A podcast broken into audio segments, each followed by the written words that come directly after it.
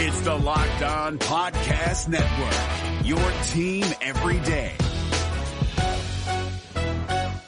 Kyle Crabbs here, host of Locked On NFL Scouting. Join Joe Marino and me every day as we provide position by position analysis of the upcoming NFL draft. Check out the Locked On NFL Scouting podcast with the draft dudes on YouTube or wherever you listen to your favorite podcasts. The Carolina Panthers beat the Washington Commanders in the first ever game for the Commanders here at FedEx Field in Landover, Maryland. But it's preseason. It doesn't really matter. The show was good, especially in the fourth quarter. We'll tell you all about it now on the Locked On Commanders podcast. Our Locked On Commanders, your daily podcast on the Washington Commanders, part of the Locked On Podcast Network. Your team every day.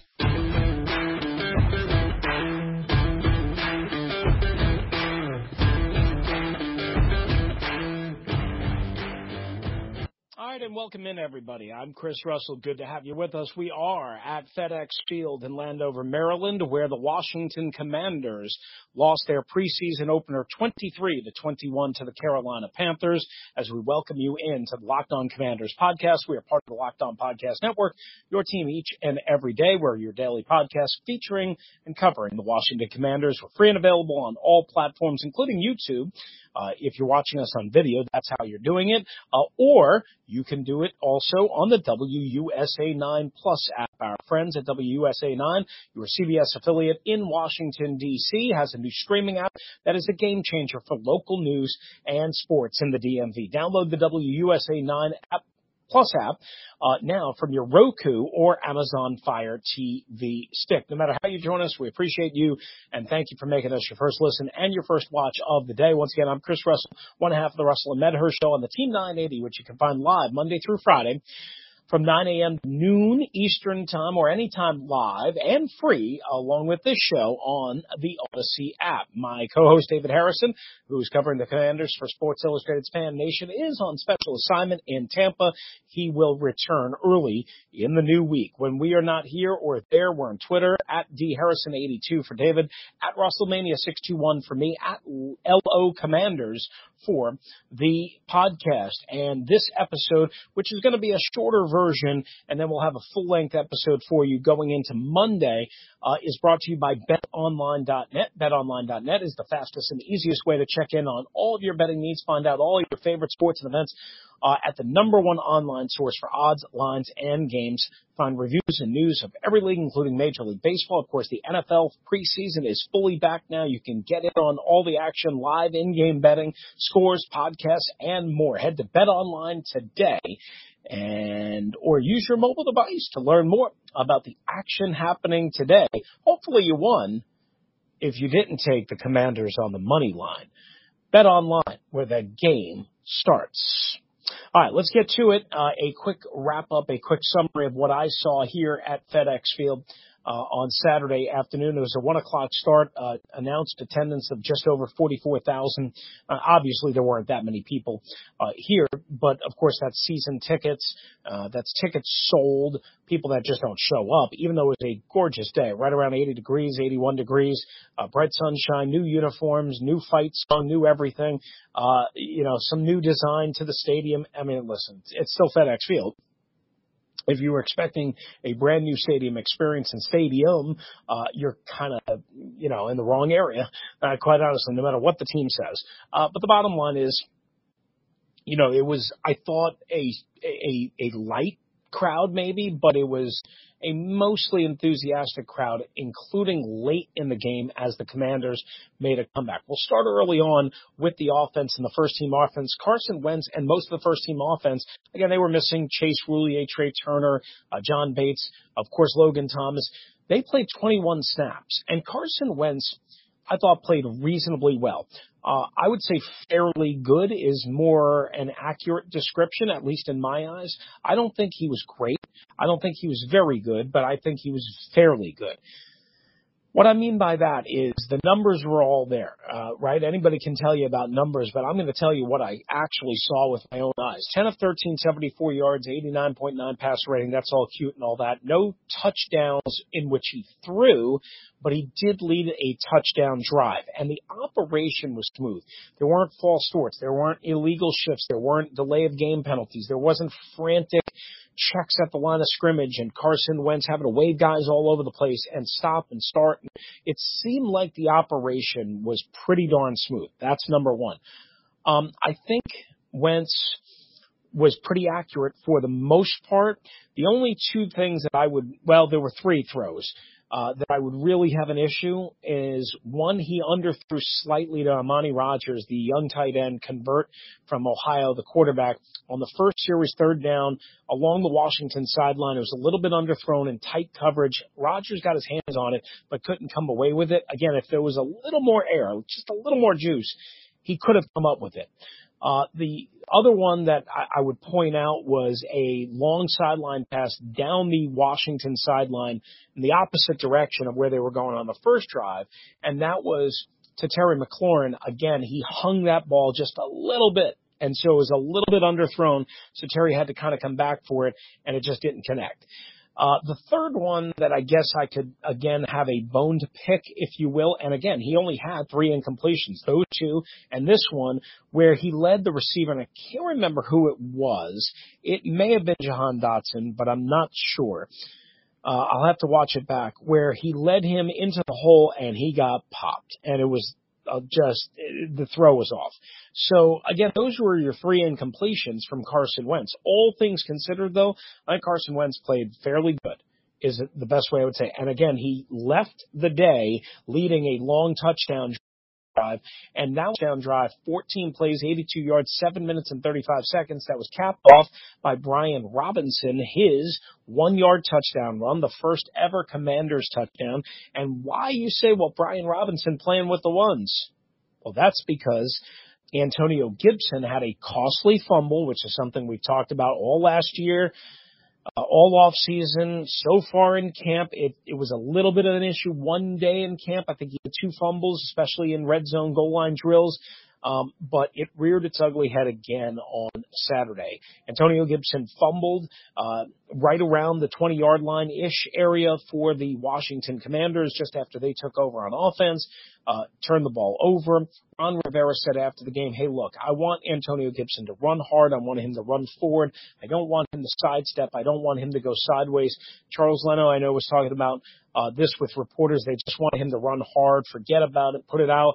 The problem is, is it's hard because he had six fumbles last year, four of which were lost. Both were tops for the running back position in terms of lost uh, opportunities. So, um, you know, this was a costly one because A, it took away an offensive opportunity from the commanders, number one. And then number two, just a couple of plays later, as a matter of fact, three plays later for the Carolina Panthers, they ultimately took a 10 nothing lead on Rashard Higgins, eight yard touchdown catch from Sam Darnold. Now first, it was a good throw by Darnold. It was in the only place Higgins could have caught it, uh, outstretched back corner of the end zone over Kendall Fuller. Talked to Kendall Fuller after the game. Uh, we'll try and bring you that audio on the next episode of the Locked On Commanders podcast. He was in zone. He kind of lost the receiver on a crossing route, basically dragging from right to left and to Kendall's side to Kendall's.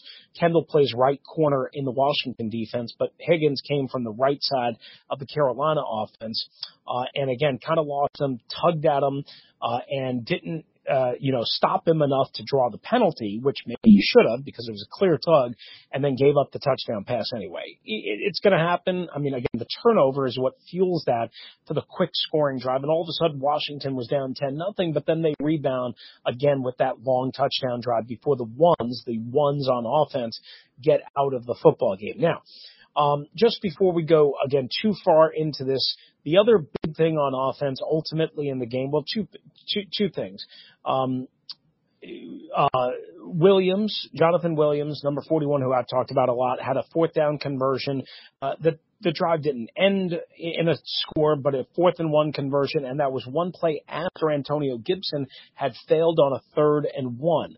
So that's something to watch out for. Not only did Brian Robinson again, get the opportunity maybe earlier, certainly than we were expecting because Antonio Gibson fumbled, put the ball on the carpet. Remember, he was benched last year in Charlotte against these same Panthers, did rebound. He did come back in this game, played with the twos. But again, that's one thing. And then when he failed on third and one, Williams, Jonathan Williams converted on fourth and one. So again, two big things to kind of keep an eye on. The other big thing is Sam Howell played really, really well. Sam, we know throws with a, I mean, has a howitzer front arm. Uh, he made a bunch of plays, obviously a couple of rushing touchdowns, leading the comeback uh, for the Washington Commanders. Uh, a 17-yard touchdown run in which he had a little pump fake after he initially took off, capping a seven-play, 74-yard drive to make it 20 to 13. Uh, Joey Slye, by the way, missed the extra point on the first Commanders touchdown.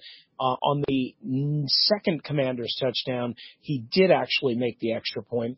On the third Commander's touchdown, also a Sam Howell run, but this time only from one yard out. They converted on a two yard, uh, or I should say a two point conversion, Howell to Alex Erickson, uh, for the pass, for the conversion, capping off another 13 play, 67 yard drive, four minutes and 44 seconds, uh, there. So you had, um, a bunch of long drives in this game. Uh, touchdown drives for Washington. Again, a 14 plays and 13 plays. So that's good and bad, right? It tells you you're converting on third down. It tells you you're keeping the ball. It tells you you're giving the defense rest. It tells you you're, you're, you know, main, you're not killing yourself on offense.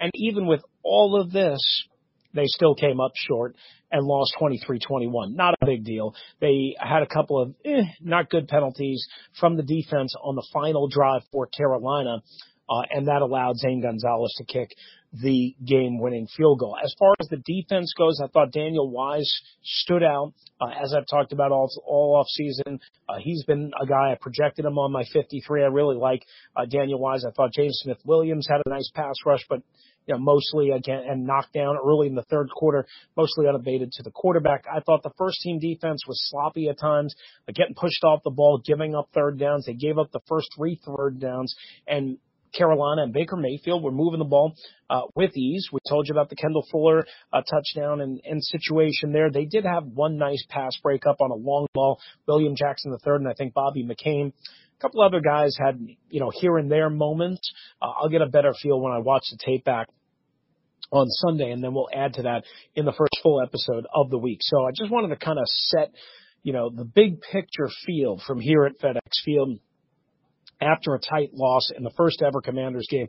Well, listen, we'll get into the fight song and and all of that stuff, uh, and the the the uniforms, all the stuff that you guys care about that I honestly don't give really any thought to, but I know it's important to the fan base, so I'll do my best to grind through it. Uh, but I, I, you know, again, I'll just be honest with you, it's not important to me, uh, and and and I'll do my best is is the best I can do. But we'll do that in the next episode when I have a little bit more time. We wanted to get you this quick as, episode out after the game, uh, again detailing some of what we saw, but it's impossible to tell you everything. So make sure you stay tuned for that. All right. So that's going to do it for us. But before we leave you, we tell you this podcast brought to you by our friends at BetterHelp. BetterHelp talk about a time when life threw you a curveball. Did you have somebody that could help talk you through it? Life is full of twists and turns, and it's important to show yourself through it all. BetterHelp Online Therapy will assess your needs and can match you with your own licensed professional therapist in less than 48 hours. Um, BetterHelp uh, is a great service, guys, and it's not a crisis line. It's not a it's it's not self help. It's professional therapy done securely online and available to you worldwide, no matter where you live. Right? Think about it. If you have an internet connection, you can log on to your account anytime, send a message to your therapist. You can schedule weekly video or phone sessions. You don't have to be on camera if you don't want to, so it's more comfortable, more private, more you right? Getting therapy every week is as easy as a few clicks on your laptop or phone. Again, BetterHelp is a great way to invest in yourself. Visit their website, read the testimonials that are posted daily Uh, in fact, so many people have been using BetterHelp that they've been recruiting additional therapists in all 50 states. So hey, maybe an opportunity for you there.